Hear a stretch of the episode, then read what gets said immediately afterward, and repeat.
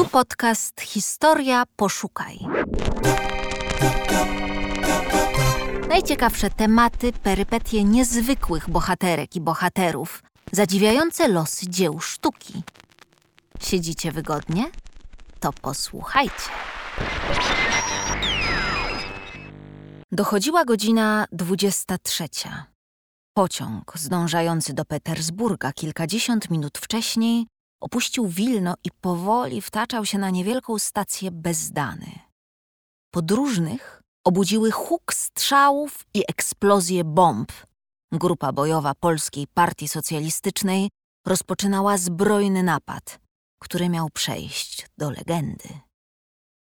Józef Piłsudski musiał pozbyć się złudzeń.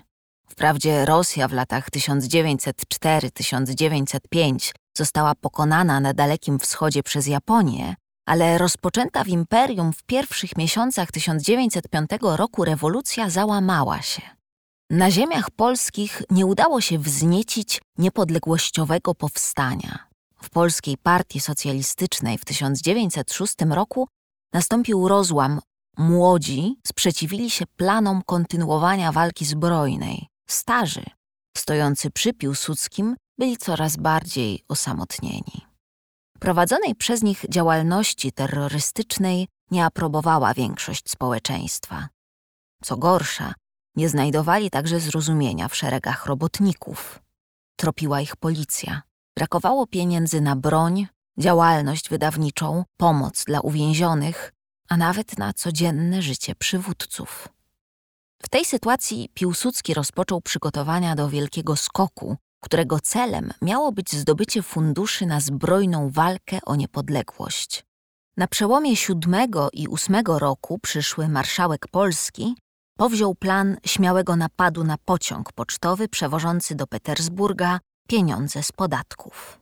Koncepcja skoku nie była nowa, jednak członkowie organizacji bojowej Polskiej Partii Socjalistycznej dokonywali takich akcji głównie na terenie Królestwa Polskiego. Tym razem uderzenie miało nastąpić na Litwie, gdzie spodziewano się znacznie mniejszej czujności policji. Wybór padł na stację Bezdany, 20 kilometrów od Wilna. Kierownikiem akcji miał być sam Piłsudski, który dotychczas nie brał udziału w podobnych przedsięwzięciach.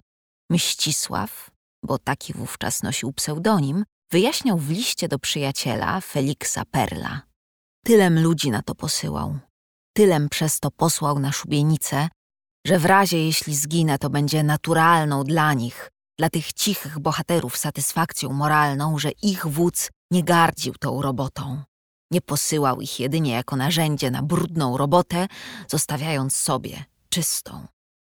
Termin napadu kilkakrotnie przekładano. W końcu postanowiono zaatakować 19 września 1908 roku. Jednak i tego dnia w ostatniej chwili zrezygnowano ze względu na chaos organizacyjny, który spowodował opóźnienie przybycia części bojowców na miejsce. Ostatecznie uderzono tydzień później, w sobotę, 26 września. Uczestnicy akcji, uzbrojeni w pistolety Mauser i Browning, byli podzieleni na dwie grupy. Czterech znajdowało się we wjeżdżającym na stację pociągu, trzynastu oczekiwało na miejscu.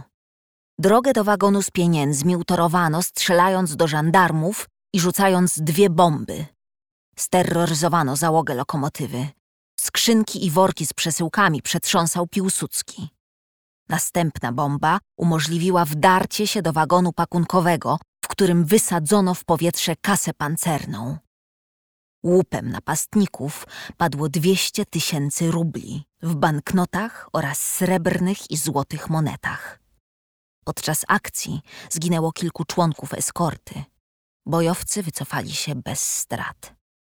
Zdobyte pod bezdanami pieniądze przeznaczono na bieżącą działalność partyjną oraz w przyszłości na tworzone w Galicji oddziały strzeleckie. Wydarzenie to stało się ważnym elementem tradycji niepodległościowej.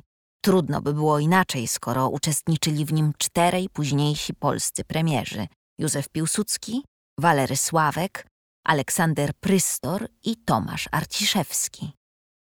Czy napad na pociąg był najbardziej desperackim pomysłem Mścisława?